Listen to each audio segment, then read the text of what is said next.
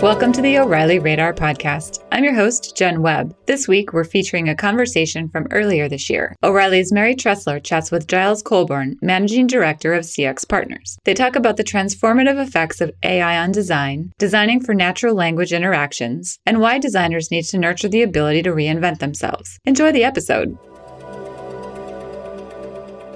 Giles, thank you so much for joining me. Thank you. I'd love for you to start off by sharing with folks listening a little bit about you and your background and how you uh, found your way into the field of design. Uh, well, you know what? I, I found my way into the field of design kind of by luck, kind of by genetics. I mean, in in my family, you know, half the people are, are scientists, half the people are designers. So my brother is a is a car designer, and he uh, he lectures at the Royal College of, uh, of Art and he designs cars. Um, but I went the other route and I started off becoming uh, a scientist. So I went and I studied physics at university and unusually in the UK, I mean, normally in the UK, when you study at university a subject, you just study that subject. It's not like um, in, say, America, where you can kind of mix and match. Um, but somehow into the physics, I managed to get a bit of um, a bit of psychology, and you know, then I was doing a lot of uh, computation as part of the physics, and and clearly I kind of grown up around design and was really interested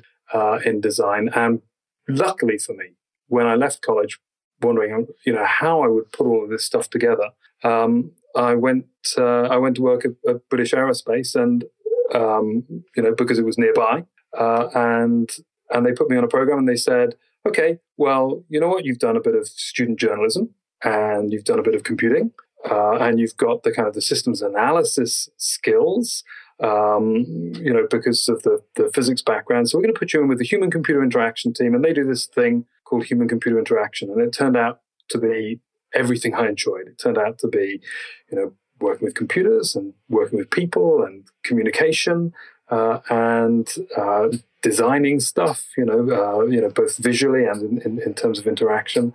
And and I really just lucked out. I mean, I was just very, very fortunate that I happened to be in the right place at the right time because back then, you know, that was a real niche area. And, um, you know, the only people doing human computer interaction were people working in fields like aerospace, where you had to do that sort of thing because it was the law, because, you know, planes had crashed and somebody had, uh, had, had, discovered it was because the system didn't work well, and so human factors um, became became part of the, the design process. Mm-hmm. But it was done under duress. You know? Right. it was done because it was the law, uh, and a lot of people in the in the field at the time would sort of walk around going, "If only people listened to us more." Mm. Um, and of course, you know, I, I, look, I was I was straight out of college. I was just enjoying myself. Um, what year was that? That was back in the early 90s. Okay. So around about that time, I moved to um, Institute of Physics Publishing. Um, hmm. Again, completely lucky. They were, I was just they were trying to, to figure out what is the future of publishing. And they knew what the future of publishing was. It was going to be that in, in the future, which is now, um, universities would have got rid of all of their books. There wouldn't be any books anymore. Uh, and there were going to be huge CD ROM jukeboxes, um, which people would be able to log on to from terminals in the library building. Uh, and that's how they get their, their stuff. Um, and again, this was the early 90s, and this was physics. And when I got there, there was this um, black, you know, wonderful looking computer in the corner, a NeXT workstation. And I said, What's that? Why do we have that? And they said, Well, there's this thing that this guy in CERN has come up with called the World Wide Web. Um, and so that's to access that. But we don't know really why anybody would want to. um, and and so again, you know, I just sort of locked out. I was in the right place at the right time. And, you know, I went to one of the early um, World Wide Web conferences and, you know, sat in a discussion group with, with Tim Berners-Lee. And, and you know, this is clearly kind of the future. And again, fortunately, you know, I've been hired by that group because the uh, the guy who was heading it up had also kind of come from from British Aerospace, had also come from human computer interaction, and wanted somebody to to do that. And of course, what the web did eventually was um, it meant that you know suddenly people could just sort of hop from a bit of software to a bit of software to a bit of software called a website rather than having to go and buy it or get bought it by uh, by somebody else. Mm-hmm. And so, you know, people could choose, well, which one am I going to use? And suddenly the one that they liked became the most important one rather than the one that you could sell them or the one that you could get your company to buy. And so human computer interaction went from being this sort of niche area, which people did under duress, to being this really critical thing that it's become today. Um, it's, it's kind of morphed a bit along the way. Mm-hmm. Um, so, you know, really, you know, uh, I, I, I, lucked out. And I, I, I, am that sort of classic person who just did what they were interested in. Uh, and it turned out uh, to be something that, um, you know, where the, the, the tide of the world was headed. Sure, sure. So you tell me a little bit about your firm and, and what kinds of things you do, what kind of clients you have. Um, so my firm is is CX Partners, and um, you know back um, back uh, around about the time of the dot com boom and bust, um, my business partner Richard Caddick and I uh, found ourselves working in a, a, huge communications agency, and we were really lucky. I mean, we got to work on you know big projects, global clients doing, you know, the first time anybody had ever sold a car online or, or um, you know, running a sort of you know, international research across, you know, dozens of countries back, back before that was, um, that was kind of commonplace. So we're really lucky, but also, you know, again, user-centered design was a bit of a, a niche thing there. It was, it was just like starting to spark people's interest, but it wasn't the way of doing things. Mm-hmm. Um, dot com crash came, and suddenly people realized that the, the, the websites and the companies left standing were the ones that were usable, and that's really when this you know our, our kind of field moved center stage. Richard and I have been working together for a long time. We you know had a great working relationship and and we wanted to to start a company where you know designing around users, designing with user involvement was absolutely the heart of everything we did. And, and I think that's one of the core principles for us is that, you know, we don't do stuff unless we get to bring businesses into contact with users. And and what I love about that is it transforms the client's business. It, it you know, it helps them, you know, to align. Mm-hmm. Uh, you know, stakeholders who, who perhaps have been in opposition and give them a kind of a common purpose. And it helps invigorate them, give them a sense of mission. Suddenly everyone realizes, oh, this is what we're trying to do. These are the people we're trying to help. Mm-hmm. Um, so um, for us, you know, that's a that's a really empowering thing, and, and, and we get to work with again companies all over the world, people who are having a profound effect on the lives of millions of people. You know, whether that's the, the National Health Service in in the UK, or whether that's um, you know Marriott hotels across across the world. Um, mm-hmm. You can do things, and you can just shift the needle for people, uh, and you know that actually that, that's touching millions of people's lives every day. That's awesome. That's awesome. So you, one of the things that you talk a, a bit about is the changing role of designers uh, with the emergence of. I, sh- I say emergence, but it's been around. It's it's now finding its own home. But artificial intelligence. Can you talk a little bit about what you see changing and and what the space looks like? I think one of the um, one of the things that you know running a business to try and do is is to look ahead. I mean, I'm I'm responsible for you know a firm of 50, 60 people, and and so you have to think about well, where are we going to be in you know three, four years time? Uh, and so a while back, you know, we kind of went through that process and we're saying, well, what's about to change? And it was really clear that, I mean, first of all, you know, mobile has been a, a huge shift in, in design. It's affected um, the way we go about doing stuff. You know, it's, it's, it's because of mobile, we can't design the way that people were designing 10 years ago and coming up with huge decks of wireframes. You know, it's brought about atomic design and design systems, and it's, it's brought sketching and lean to the fore. And these are things that were, were kind of around, but they, they weren't essential. And mobile and the, the need to, to work on so many different platforms um, at, at once has, has made those things absolutely essential. Well, the trouble is there's a there's a dirty little secret there, which is that mobile it's the platform that people want to use. Like if you give them a choice, they'll they'll reach for their for their smartphone every single time, but it doesn't work very well. So you look at e-commerce sites, the average conversion rate on an e-commerce site is something like um, four four and a half percent average globally.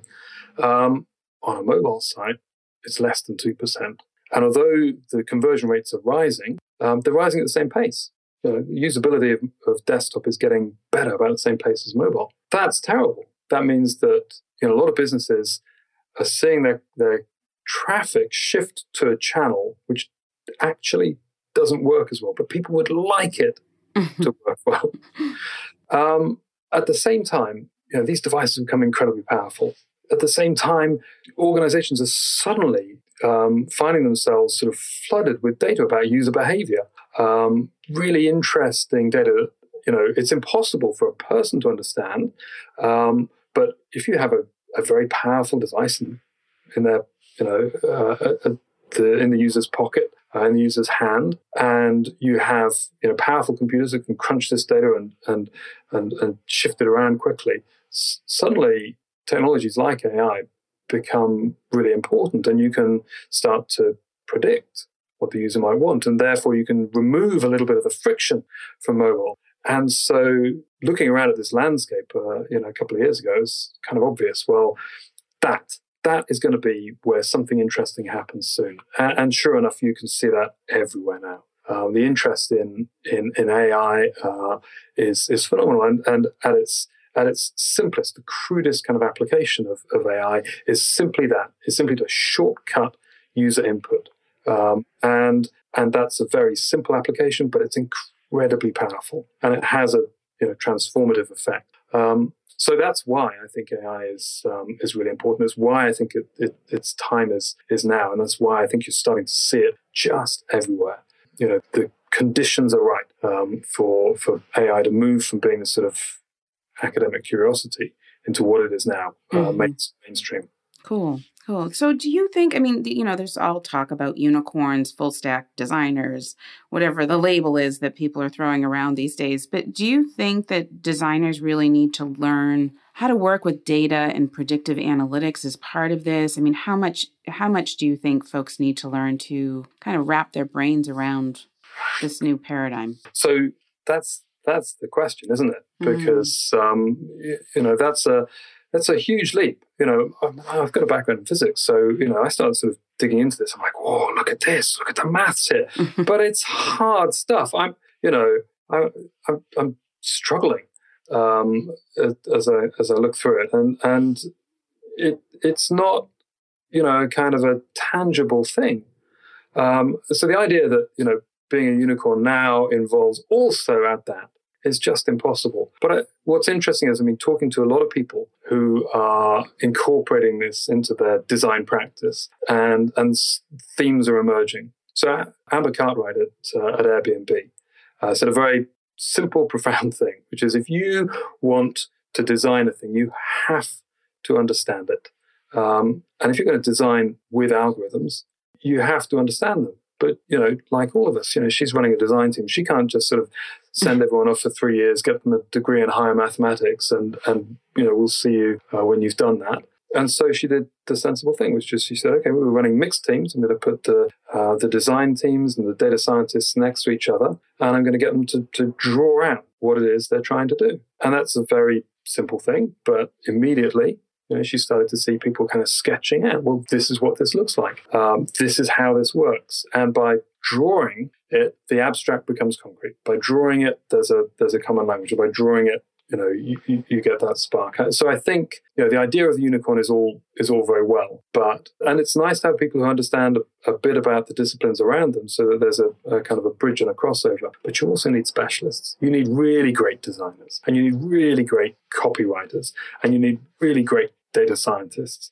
Um, and and so you know creating practice uh, around how those groups of people come together how those groups of people communicate how those groups of, groups of people collaborate share ideas spark ideas uh, is is what's really important here mm. so is that how you're set up your your own agency your firm in terms of specialists and do you have specialists and generalists or how does how do you work in teams so again, um, you know, we're trying to kind of break down the silos, and and it's um, uh, it's remarkable how you know you look outside and go, look at all these companies we deal with, look at the silos, and then you turn back and you realize, oh gosh, we've created some silos. Um, so absolutely, um, you know, breaking down the, the, silos, making sure that um, that people have you know, physical spaces, people have project processes, people have um, roles and ways of working that enable them to come together and share is is you know absolutely as much a challenge for us as it is for, for our clients. And it's you know requires kind of constant reinvention and, and uh, uh, you know constant imagination to, to, to bring together. And absolutely that is exactly what we're trying to do. Make sure that um, you know there's skill swaps. We have little skill swap sessions where people can can you know practice and learn a little bit about each each other's skills um, as well as um, uh, you know as, as, as, well as spaces and, and ways of working on teams to, to try and make sure that disciplines are involved throughout a project. Uh, mm-hmm. Uh, so that somebody isn't going, well, wait a minute, you guys have been working on this for three, four weeks and I wouldn't have done it like that. And now you've handed it to me to, to pick up the pieces. You know, mm-hmm. So, you know, making sure that, that those sorts of situations don't arise. Right, right. So, so related, you're talking at um, the conference that we're putting on on September 15th around yeah, designing for IoT. We are too. Um, yeah. um, and you're talking about designing with AI. Can you talk a little bit about what you plan to cover, what people will learn from your session? So, as I said, I've, uh, I've been thinking about okay, what have what have we learned um, in terms of you know, what are the applications? So I mentioned one about shortcutting user input. And I think there are three or four applications. We sort of unpicking those and saying, well, you know, these are the different situations where as a designer you should go, oh, wait a minute, we've got a tool here. We could use it to help in this sort of situation. So when is it appropriate to to use um, AI or to use some form of algorithm? Mm-hmm. Um, think about again, you know, they're, they're very kind of basic, crude algorithms. I mean, the, the crudest is just, you know, the rule of thumb, right? You can go all the way up to, you know, support vector machines and real complex mathematics. Um, but when you watch people, um, you discover that, you know, if people don't have time to learn a task, they'll just learn a rule of thumb. And, and generally that works pretty well. Um, and when you get deep, deep, deep into a task and deep, deep, deep into expertise, that's when the you know the brain's kind of pattern matching ability, the brain's algorithms, uh, get into play. So we're talking about the difference between you know designing with rules of thumb, if you like, uh, and designing with more complex algorithms. Ooh. We're talking about you know the, the processes that we've put in place to enable teams to understand how they might uh, deploy those algorithms, uh, how they might deploy um, the, the sort of narrow AI technology. So, you know, the one which I mentioned already um, is that, uh, you know, just sketching uh, and bringing uh, mixed teams together and, and, getting them to sketch. But there's, you know, for me, there are as I talk to people, as as you know, we work on on our projects, there are definitely ways in which design practice is evolving, and I'll be uh, talking about what I think the state of the art is, um, and hopefully trying to anticipate how things may move forward. I mentioned earlier, you know, mobile created big shifts in the way that we we do design, um, and it's it's not that responsive design didn't exist before mobile, but mobile really took it to the next level. Uh, and made it something where you weren't just making a website that was a bit squidgy. Mm-hmm. Uh, you, were, you, were, making something that shifted in remarkable ways. You know, I, I, um, I think if we look around now, we're going to see you know, design, the design practices of the future are, are, are there in kind of seed form. Um, and they're going to grow in, in remarkable ways. And we're trying to kind of look at where, where, where are they and where might they be growing. So those are the sorts of things I'm looking forward to, to talking about and sharing on that, uh, on that conference. Cool. Um, so beyond AI, what do you see as some of design's next big challenges? Oh, I think there are some you know fascinating challenges at the moment. And one of the um, one of the interesting challenges that, that we face is um, the one, you know, on the one hand, you have this sort of globalization uh, of, of design. So, you know, through the network, design patterns spread incredibly quickly. And, and that leads to, you know, great sameness in, in design. Mm-hmm. And you see that when Apple or Google release something, blah, blah, blah, that pattern spreads incredibly quickly and, and ends up everywhere. And that's good because it means that there's, you know, there's a familiar common language. But the challenge of design is, well, how do you how do you have that familiarity and common language and respect and preserve the diversity um, of of design? And you know, uh, people are going to at some point kind of react against that, and they're going to say, "Well, I want this to be different." Oh, but I want it to be familiar too. Um, I think diversity in in the design output, diversity in the design community. Uh, also is um, you know incredibly important. Yeah, that's the input, if you like, to the um, to the design output. And you know, I, do think you know, there's, there's been a lot of talk and a lot of work, a lot of good stuff done um, over the last few years, in particular about gender balance in design. But there's other sorts of diversity which we haven't even begun to um, to, to, properly address uh, mm-hmm. in design, and, and um, you know, there's there's challenges there. We should be rising up to that. Mm-hmm. Absolutely. So shifting back to your your firm again, I'd love to hear uh, what tools and processes you use there. Um, so one of the things that we've been working on uh, a lot recently is um, is designing around uh, uh, chat interfaces, designing natural language interfaces, uh, NLIs, and uh, you know that's a form of um, of autism, a really kind of complex form. Um, but essentially, a lot of the, the features that you find in, in other forms of, of AI design are, are there in um, designing natural language interfaces. Um, and we've been lucky enough to, uh, you know, as we've been exploring that space, obviously our kind of instinct is to go back to psychology, go back to the psychology of language and really study that so that we're building in, we're understanding what we're hearing when we're hearing conversations and we're trying to model artificial conversations. Um, and that's led us very quickly to realize that we need tools that support those sorts of language structures as well. And so we've been working with a, a company called Artificial Solutions, who've provided us with uh, you know, a wonderful tool set that enables us to very rapidly model and prototype, you know, almost, you know, almost prototype in the browser, if you like, hmm. natural language interactions way faster than, than writing out scripts or, or running through post-its.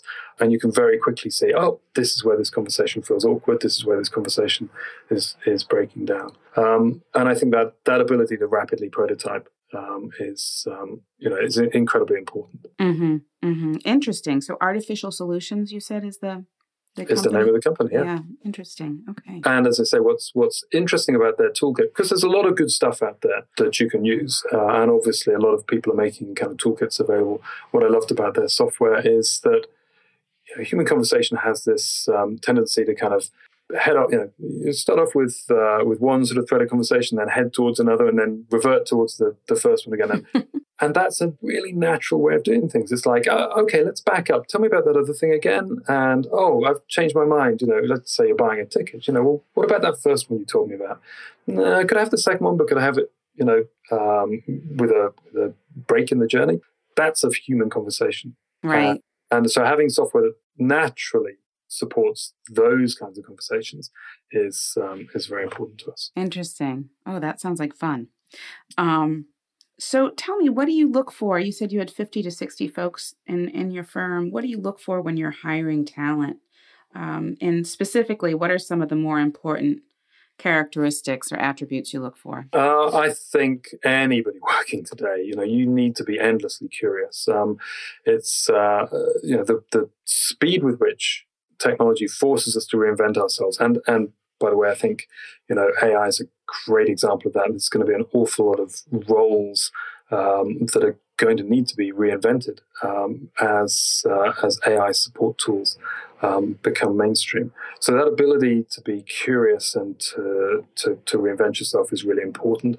The ability to see things from multiple points of view simultaneously. Um, we've hired some great people from media backgrounds, and they very naturally have that ability to shift b- between you know the actor, if you like, which mm-hmm. in our case is is you know the the interactive thing that we're uh, designing, the audience uh, and the author, and and be able to think about each of those viewpoints and rotate between them. And that's you know you, you need to as you're running through a design process, you need to be able to, to hold each of those viewpoints in, in your head simultaneously. That's really important. The, the best people we hire, you can hear that in the way that uh, in the way that they talk, in the way that they pull things apart. And uh, you know, I think that that human curiosity, curiosity about people. I mean, again, we are designing for people fundamentally, and uh, it's great to be curious about about things. You know, because the the things or the tools we use or the things that we're designing. But uh, you need to be able to place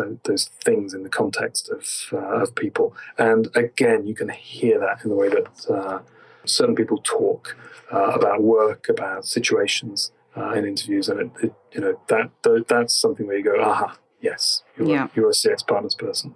Mm, that's great. When you're researching for your own work, I'm curious what resources you use. In particular, you know, you're looking out three, four years. Mm. Like, who do you track, or what do you what do you look at, or you know, how do you do your own research? I'm curious. Well, I so I think you know the, the great thing about trends is the big ones, the important ones, they kind of lumber towards you really slowly. hmm Um, so there's no great sort of insight required for trend spotting in our in our area. You know, the, the driving force is Moore's law. Mhm. Driving force is you know, okay, whatever it is today, it's going to get smaller, it's going to get cheaper, it's going to get more connected, it's going to be everywhere. And you know, when you start to follow the logic of that, it's it's it's very easy to to see that we're we're moving to a world of you know embedded computing um, where you know everything is talking to everything else, and you're you are moving through this world, and the world is is able to sense and adapt around you. Um, again, you can see why intelligence built into that world is is, is so important because you don't have to keep telling that world what it is you're doing. Keep pressing buttons along the way. So spotting those big trends is, um, I think, you know, it's a, it's a wonderful thought exercise, wonderful kind of, you know, it's a, you know, get a group of people into a room and, and just sort of think through scenarios. And then, you know, I'm very fortunate that, you know, that, that we get to, you know, our firm go out and, and speak to so many people in, in so many fields. We get to talk to a lot of designers and design conferences. And then, you know, there'll always be somebody in that network of people who's working on something that's you know that's currently the fringes and is going to get pulled into center stage. So that network of people is is incredibly important to me.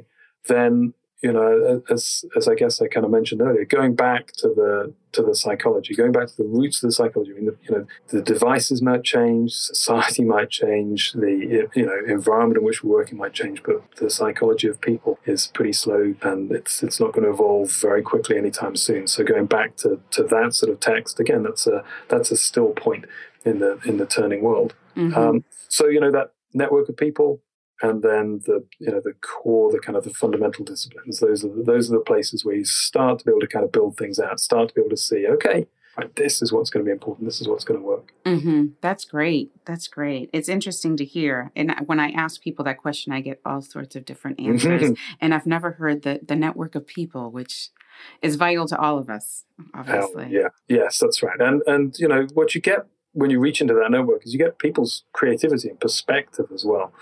Um, and um, you know that's the thing I'm, I'm you know so grateful for. hmm So, one final question on a personal note: uh, What projects or people are grabbing your attention these days? Hmm. I, so I, I think there are a couple of things happening in the world which are you know, really interesting and exciting. I mean, one of the things um, that's um, that's delighted me over the last few years in uh, in interaction design, in human centered design, is is the way in which um, governments are starting to take on this discipline, and um, you know that's that's really apparent here in the UK with um, the government digital service, and of course the same thing is happening with the uh, um, USDS and, and associated agencies in in the United States and and Australia too, and that you know what's incredible is that government projects have gone from being the most difficult to work on, the most bureaucratic, to being ones which are inspiring and where you can go, my goodness, we're making a difference to to millions of people. So that movement, you know, taking you know some very simple tools and starting to deploy them at incredible scale uh, is doing remarkable things. It's, that's always inspiring.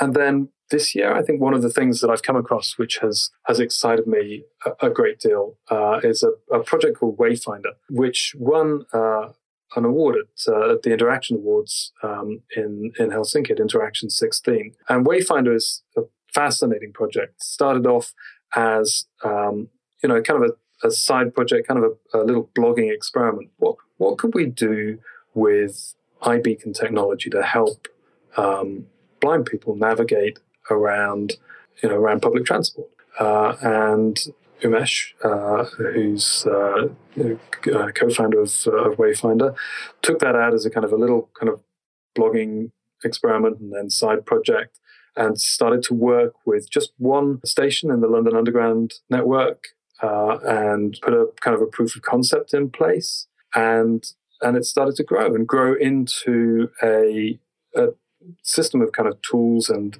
interlocking kind of services that other people can can start to adopt and, and build on. And I'm fascinated by that. That's a really exciting Internet of Things type application. Um, and one of the great things that technology does is it you know it opens the world up mm-hmm. uh, it, to people. Uh, the difference between you know if you're vision impaired, being able to go to the train station and get on a train without assistance, without having to phone ahead and say, I will be arriving at this time. Please make sure somebody is there to guide me. Mm-hmm. Um, and please make sure somebody's at the other end to guide me off the train. And, you know, if several people turn up at once, there's a problem. Um, the difference between that and a system where people are, you know, independent, again, I think is, is, is remarkable. And to do that with tools which are, you know, relatively cheap um, and, uh, and freely available. And to think about the impact of that at scale is, is just wonderful. So mm-hmm. I find that very inspiring. That sounds amazing. I'll have to check it out. Um, Will Giles, thank you so much for joining me today. I truly appreciate it. Thanks, Maria. It's been uh, wonderful. And uh, I'm looking forward to the conference later in the summer. Thank you for listening. You can find me on Twitter at Jenn Webb. Mary is at Mary Treseler, and Giles is at Giles Colborne. If you like the show, remember to subscribe through iTunes, Stitcher, TuneIn, or SoundCloud so you never miss an episode.